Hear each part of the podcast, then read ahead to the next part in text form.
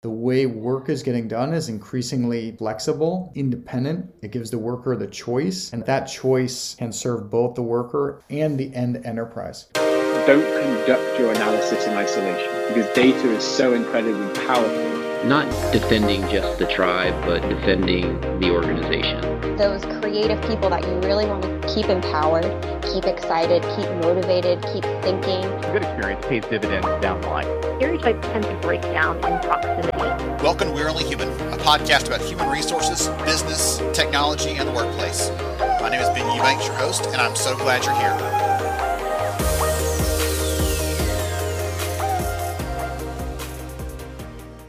Hey everyone, welcome to We're Only Human. I am Ben Eubanks, your host, and I'm so glad to have you here. It's going to be a great discussion today, as always. Uh, today I'm talking to Dan Beck. He's the co-founder and COO of Utmost, and today we're going to talk about, goodness, I want to say side hustles or, gig workers, things like that. I'm trying to cast a big net here because I, I've had some conversations even in the last 24 hours with different people that are they're talking about, hey, I'm doing this job, but I'm also doing other things, and so I'm really curious to, to look at what's happening in that space. What's happening with the contingent workforce, the extended workforce, whatever you'd like to call it. We'll, we'll go through probably a couple different uh, iterations of that today in the discussion. We're going to talk about what's happening there broadly. And we're also going to look at why companies in the past have not had a handle on that segment of the workforce. Because believe it or not, whether we class, however we want to classify them, they're part of the workforce. They're responsible for projects, they're, they're doing tasks, they're getting things done and yet sometimes it's just outside that bubble that HR has set for how work gets done. They're not looking at measuring those things. We're going to talk about why it's an issue and maybe how to resolve that again with some of the work that Utmost is up to. So Dan, welcome to the conversation, sir. I'm glad to have you. Thank you, Ben. Great to be here. So go ahead and kick us off. Tell us a little about who you are and what you do before we dive into some of the nuts and bolts today.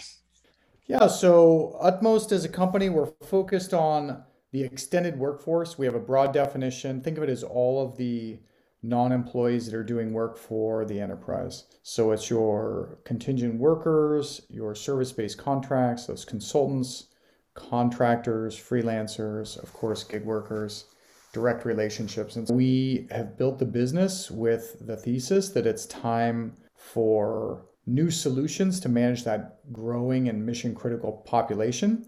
And done right, that these are solutions that really serve a broader definition of the HR function, with HR looking across all work getting done and an entire workforce population, not just an employee population. We've been at it for two years. We're in early days, uh, Series A funded startup, and yeah, that's that's what we're up to. When you're not eating, sleeping, drinking, breathing utmost, and this extended workforce piece, what do you like to do, Dan?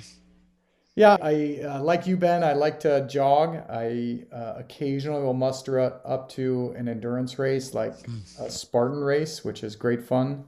I have a new COVID 19 related uh, hobby, however, which is bird watching. And so I'm getting into birding. And if I, if at all interested for your very active listening audience, I would recommend the Cornell School of Ornithology as having a great set of online birding courses if if people want to get into it. That is so much fun. My my son has he found my binoculars recently. It's like, what can I do with these? I'm like, goodness, um, I guess we can go outside and look at things. And uh, he ended up on birds, and so we went for a walk, looking at them and looking for them and trying to figure out what they were. So I'll have to we'll have to circle back on that and revisit it because he might be the next whatever the um, virtuoso of bird watching is. Maybe that's his future. Who knows? But fine. That's really interesting.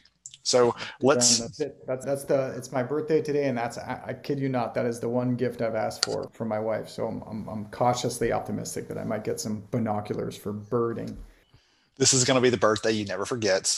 Not only for binoculars and birding, but also for being on the, the, greatest gift ever, which is getting to be interviewed on the We're Only Human podcast. So I'm glad to have you here and happy birthday to you. Indeed, indeed. Thank you, Ben. Thanks for making it so special for me. Absolutely. Hey, we aim to please here. Uh, so you mentioned COVID a minute ago, right? This new COVID hobby. And I'd love for you to talk about that in a broader context because there's this need for organizations to be flexible right now, more so than ever. We've always talked about it. It's been this buzzword, but this year we've seen what happens if you're not, and we've seen this incredible demand for it. And so I'd love for you to talk about some of the things that you're seeing from your perspective, because you have this unique perch where you're talking to these customers, you're interacting with, with people that are trying to solve problems around that. I'd love to hear from you what you're seeing there and what sort of uh, impact you're seeing.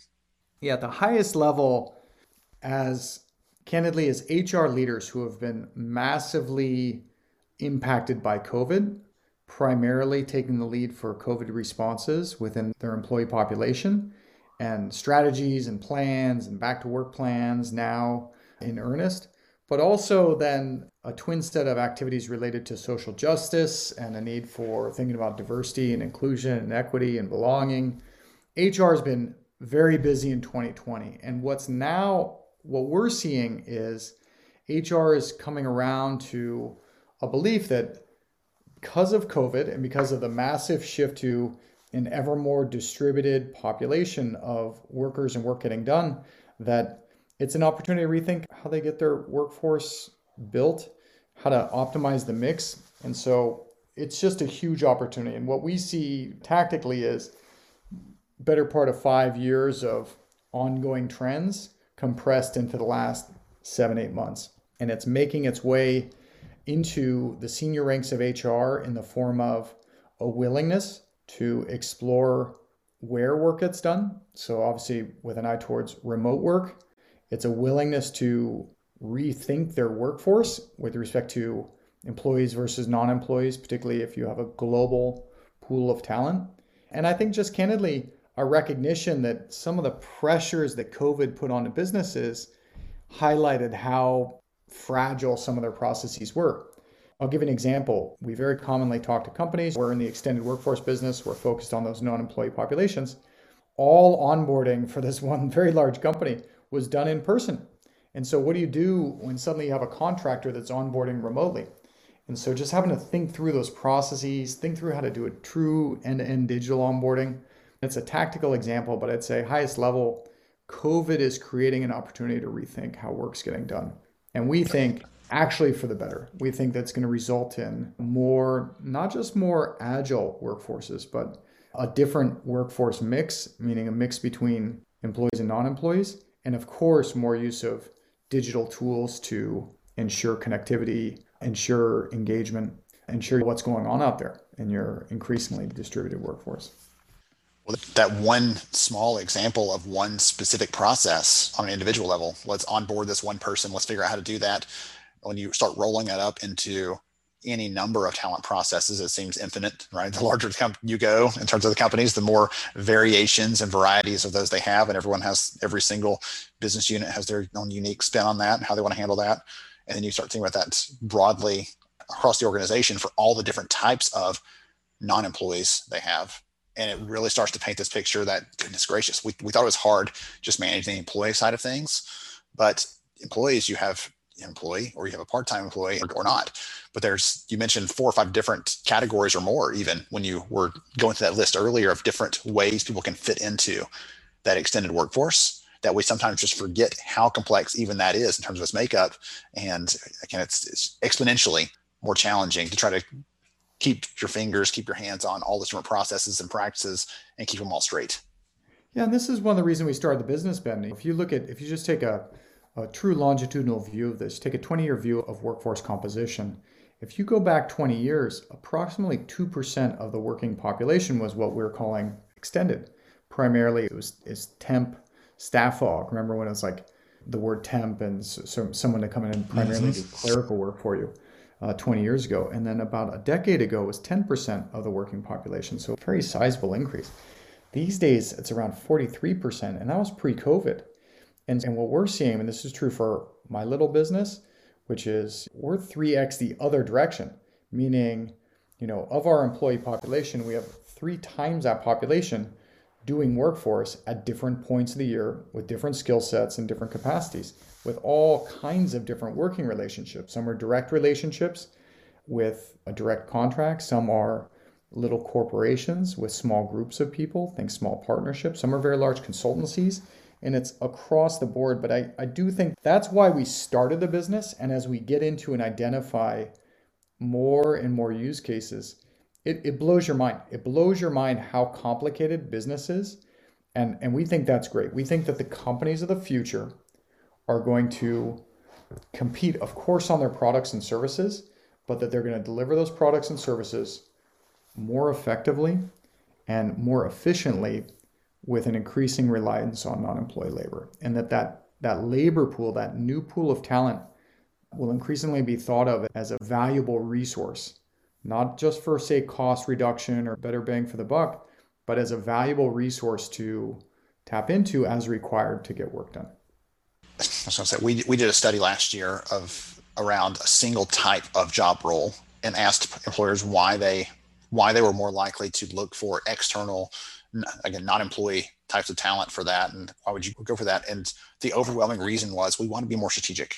We want to have a bigger impact and nobody gets into business to i was making the joke earlier today with someone else on a call no one gets into business because they want to get into it for the compliance or for the accounting or for the record keeping. You get into it to do whatever your core business is and then you end up having to do those things as a byproduct. And so it was about how do we get back to doing that thing that we do better than anybody else and use those other types of talent types of resources, types of labor, whatever you want to call it, to get those things done. One of the things that I wanted to ask you about, it's fresh, brand new, but I'm kind of curious how this plays into the bigger equation is California just passed, I believe it's uh, Prop 22. What does that mean for this non-employee labor source and how employers can work with them? What, just what's your take on that broadly? Because I think you have a probably have a pretty good perspective on that as someone who's dealing with companies that, that work there obviously and also yeah that's right. no it's it's a it's another example of in a way california taking the lead with with legislation that we think will be then replicated certainly across the us possibly globally. Uh, a week ago today california has a series of ballot propositions and as part of the election cycle this year one of the propositions prop 22 was essentially focused on gig labor. Now, in fairness, the proposition was sponsored by companies like Uber and Lyft and DoorDash, which have very sizable working populations that are gig workers. And it was to find some middle ground between everyone's an employee or everyone's not an employee. And employees get benefits and non employees don't. And to create a middle ground where gig workers can receive benefits. Gig workers can receive workers' comp. Gig workers can receive some component of, of a traditional benefits package after certain criteria are met. And so, what's interesting to us about this, and I, I think this will play out, is it creates the possibility for a new classification of worker. And we see this as just a harbinger of more to come, in that it's codifying the thought that gig work is here to stay and we think that creates new possibilities for how companies leverage workers to get things done. I think there is a doom and gloom view of this, which I do not subscribe to, which is big evil corporations taking advantage of workers and not giving them benefits. I think now, while there's always a struggle there, we see this more as a recognition that the way work is getting done is increasingly flexible it's independent, it gives the worker the choice, and that choice can serve both the worker and the end enterprise. And we think that's a good thing. Tactically speaking, we think it can be good for our little business in that it's another example of a regulatory change that companies can benefit from, but they need to stay abreast of. And I, history is any example, as California passes ballot propositions like this, there'll be sister legislation in other states, and then ultimately at the federal level, we'll yes. catch up. Yes. And so we'll see, we'll see kind of what happens at the federal level. A lot of churn in the last seven days there, but certainly, I'd say I would summarize by saying Prop 22 passing in California, I think, is a very tangible recognition that the the way work is getting done is changing. It's increasingly independent. It's increasingly focused on gig and freelance work and that now legislation is going to catch up to that market reality. One of the things that you said a moment ago was HR needs to be aware of these things. Right? We've got to keep our finger on the pulse. And one of the things that you and I have actually talked about before, and I'm curious to explore the discussion here. Is in the past, I, I've been an HR leader, and so sometimes I paint with a broad brush and talk about my experiences there. And I know that personally, when I worked in, in the field, we stayed away from managing the extended workforce, right? They're not employees. We don't need to have our hands on that. We're trying to keep them separate for compliance reasons. And that's in general why I did it. But I'm curious, what's your perspective on that? Why has HR stayed away from helping to manage when manage this resource because I pointed out earlier it's this is part of the talent that gets work done at the business and we all we we want to own the talent piece of things but then shy away from that a little bit and I'm curious how you see Utmost playing into that equation. Yeah, we see this as a new opportunity, a growing opportunity for HR executives. And yet, historically, you're exactly right, Ben. You were there, and I've variously heard it referred that way, or it's a hot potato. Like who's gonna who's gonna own the contingent workforce program? And what we're seeing, in, in fairness, in forward-looking HR leaders, is that they're not treating this as a, a body of work that they don't want to manage they're increasingly coming around to the thought that the way they're getting work done is via the extended workforce and that as you have 20 30 40% of your working population as non-employees if you're the chief people officer aren't they people too? Shouldn't you be thinking about them? Very commonly in tech here tech companies will have over half of their working population is non-employee. And In fact, our first customer is 10x the other direction, 10 times of their work, 10, 10x their working population is non-employee versus employee, a company called Colonial Life. And there's just a sheer volume of it where if you're the chief people officer, it makes sense to, to think about this. I think there's a real opportunity though. Strategically, there's an opportunity where it's not just about outsourcing things because you want to focus on your core competency.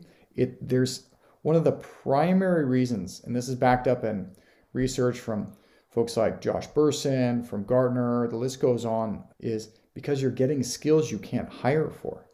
So increasingly, there's an elite group of individuals out there that are prefer to be independent or prefer to be in their little consultancy. And you want to bring them in as needed for specific project work. I think that the mindset you articulated earlier is still there. But with the changes we talked about earlier with COVID, the changes we talked about Prop 22 and beyond, the sort of legislative changes tied to employment law, we think there's just an opportunity to essentially, at the very highest level, I've heard one, one CHRO said this very articulately. And she said, look, the role of HR at its highest level is connect is to connect our people plan to our company strategy. What are we trying to get done as a strategy? And if just pick a number, it's not too hard to imagine an inflection point where the majority of the working population is, in fact, in the extended workforce, is non employee. And so, of course, HR then can take the lead saying, how are we going to map that people plan, independent of whether they're full time, part time, you know, contingent, staff aug, different classifications, different names for it. But that's how, still how you're meeting your strategic objectives.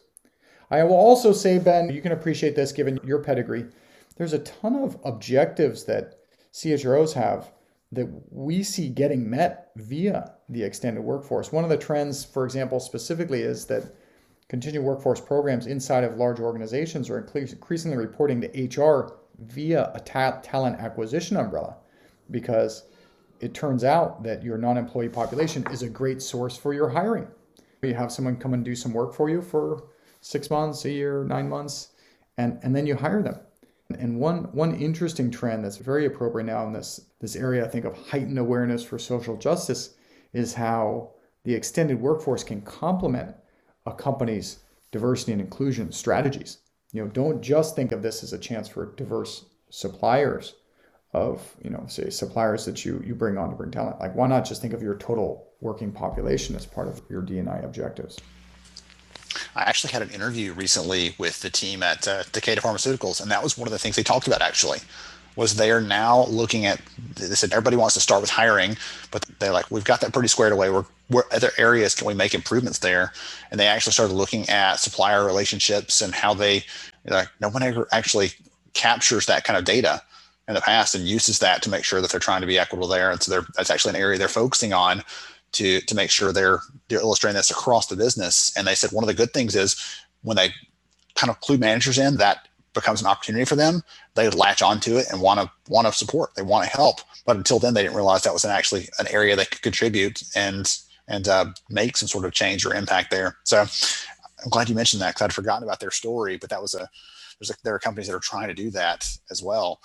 There was a, a couple of years ago, I had a customer that was trying to hire a cybersecurity, a couple of cyber, cybersecurity roles in the DC area.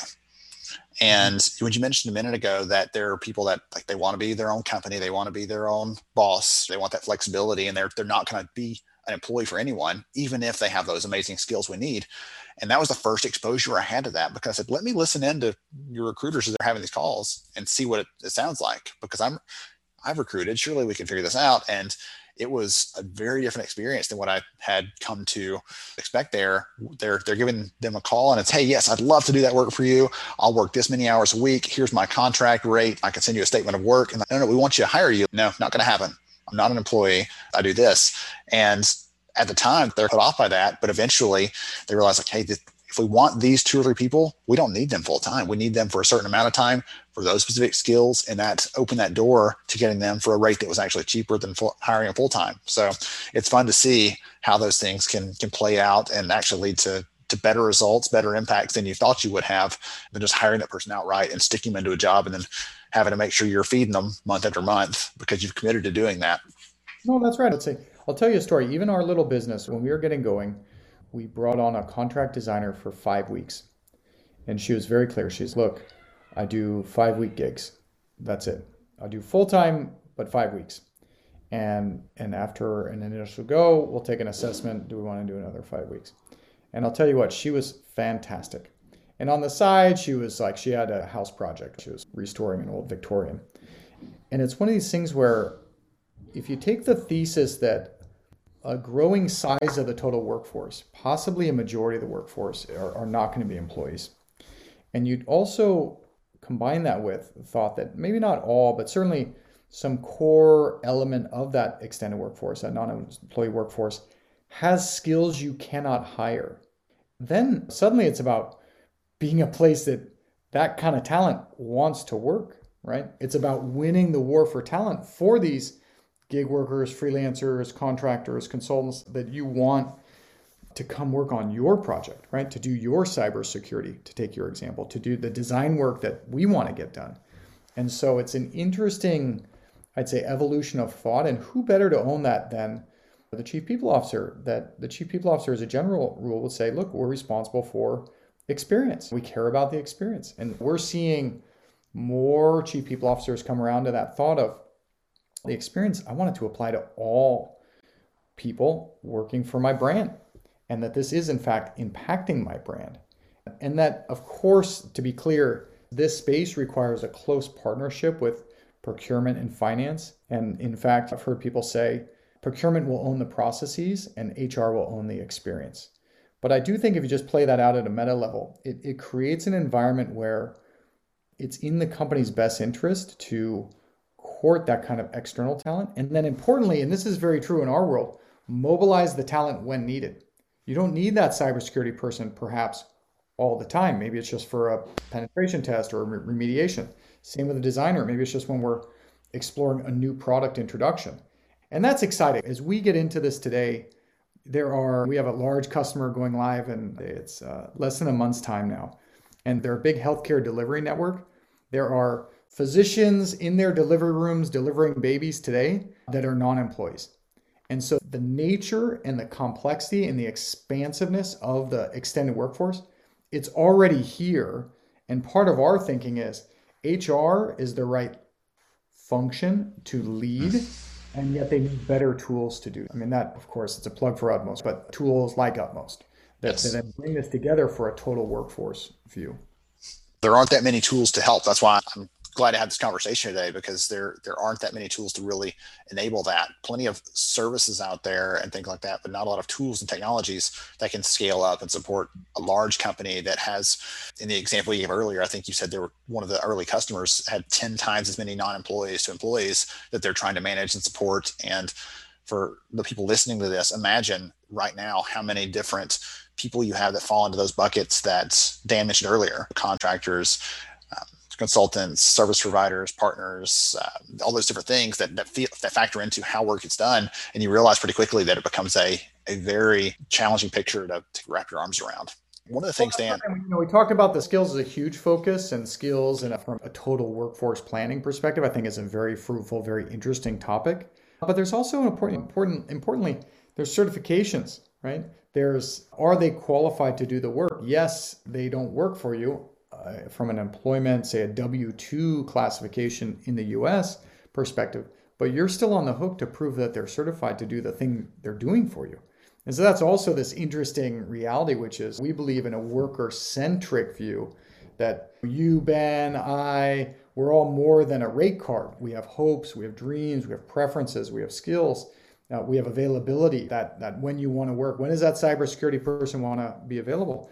And that to me is how this can be a win for both the worker and the enterprise, where you know you bring it together in a way to say, look, I've got these certifications, this is when I'm available. And really what the end enterprise is doing is mobilizing the right talent to get the right job done, and then understanding how that all comes together, right? From a total workforce optimization, what's the workforce blend, the workforce mix? Is there a customer or a company you can talk about that you're or that you're seeing some really interesting things, some maybe some forward-thinking organization that's looking at this in a unique way because I know that every time you and I have a conversation, you have another example to drop to me. Like, here's someone else that's doing this, and I'm always amazed. And I'm taking a bunch of notes. So I'd love if you don't mind to share a story there that might help to highlight this and show it rolling out practical sense. Yeah. So our, our first customer is a company named Colonial Life. They're the one with the the 10x the other direction. They have 14,000 independent sales agents that sell their insurance products. And they would say they have 1,400 employees serving that 14,000. But it's even more complicated than that, which is, we think, very interesting in that you both have Colonial Life, the corporate entity, with the numbers I just mentioned. But in point of fact, the way they actually engage with selling their product and serving their customers is via a network of ins- healthcare counselors and health insurance brokers. And what's interesting about that is I guess I'd say at the very highest level, what's interesting about that is that the way they actually go to market, the way their business actually runs, is this massive combination of not just the independent sales agents, but these insurance brokers and health counselors all coming together to serve the end customer.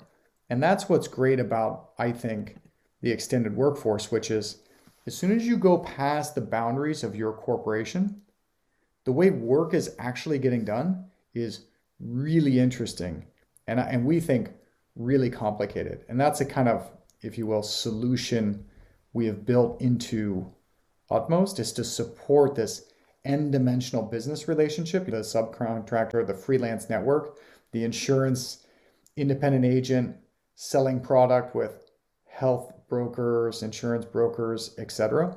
And these are again thousands. The population is in the thousands. So that's one. We have a couple more that are in production that have great use cases. We're not able to say their names. Let me just describe what's going on with them. One is just a very large industrial manufacturer. They have operations all around the globe. They're in 70 countries. And we are serving them with populations currently in Southeast Asia. And what's interesting about that is they just have workers and work in so many different geos, and it's just hard to keep your hands around it and to make sure that in this case it's a straight compliance. Are they trained? Are they certified? Are they compliant? But what's interesting about it is there are, as you can imagine, Ben, you've probably lived this in your, your prior roles, there are country specific compliance needs that they need to adhere to across the 70 countries they're in. And so we're starting with 10 Southeast Asian countries for them we'll expand from there. One that I'm particularly excited about is this healthcare entity that I've alluded to. The most interesting part of their use case, I mentioned the certification needs. I think that's self evident. You want to know that physician you're seeing is qualified to, to deliver care or same nurse practitioner. But they've got a really interesting use case of individuals who are both an active employee and a non employee at the same time. So they've got a population of 15,000 non employees, 3,000 of whom are students, but 1,300 of those students are actual nurse practitioners that are simultaneously an employee for the company as a nurse, and then they are a student, a non-employee getting certification units for the next level of their of their training. And so that blew our mind. That actually required us to invest further in our definition of how complicated the global work graph can be. But that was an interesting one because I, I think just the thought of someone from an employment classification simultaneously being an employee and a non-employee at the same time, not just two different roles with two different pay rates, but two different employment classifications. That was a great one. And I don't know, two two or three examples to share and more to come.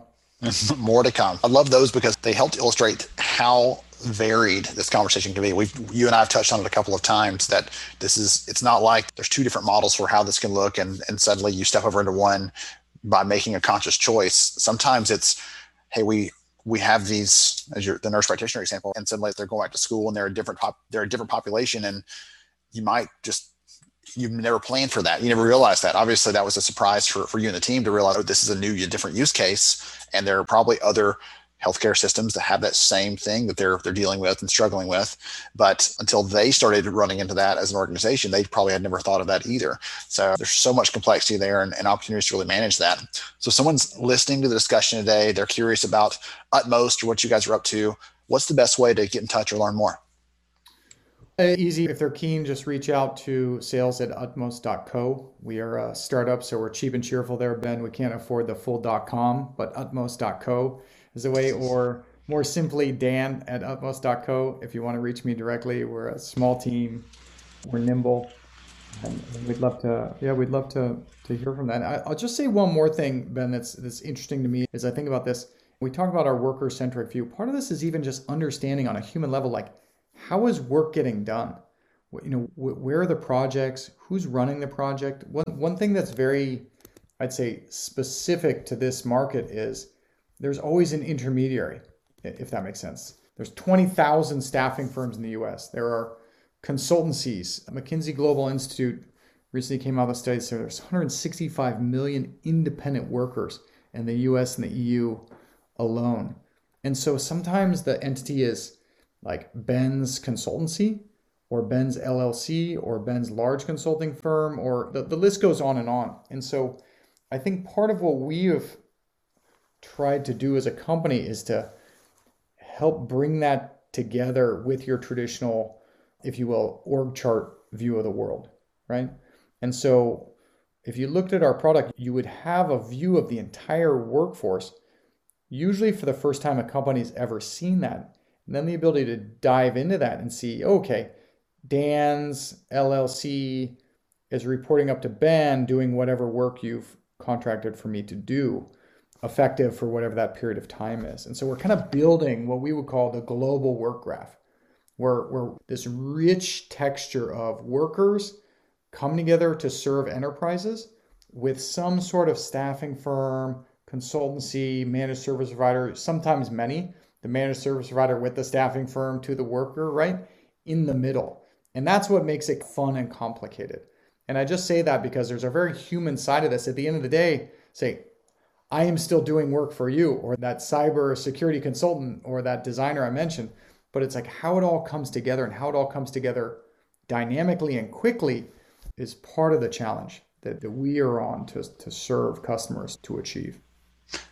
I'll go ahead and, and admit that when I actually got a chance to see that, like when we did a briefing together, did a demo, I talked to a lot of providers, see a lot of products, and when that that was the piece that really made it click for me is seeing that org chart in one place where you can see this is what the organization looks like. Oh, by the way, here's all those non-employee talent resources that are reporting up into this org structure, and suddenly you start to realize if you just immediately peeled that away and that layer wasn't there, you'd be missing this huge picture of what's actually happening and how the work's getting done. So that's the piece that really made it stick for me. I'm a visual kind of person, and that's what hit me. Oh, I'm glad you mentioned that. I'm super happy to hear that. Yeah, it's I can tell you, I was thankfully I was in the room with our champion for Colonial Life, our first customer when they went live last December, and it was a real it was a real sit forward in the chair moment when they saw for the first time their working population in one place employees and non-employees across their they have 500 plus divisions across the US.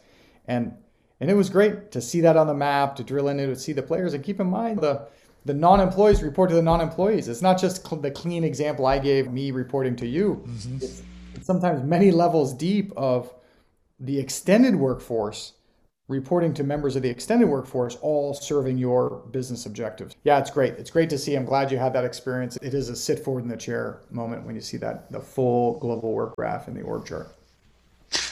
Wonderful. Thank you, Dan. This is, I really appreciate your time. I appreciate your insights. And you're, I'm a sucker for a good story, and you've always delivered on that. So I appreciate you sharing some of those examples and stories with us today, too. This has been a great conversation.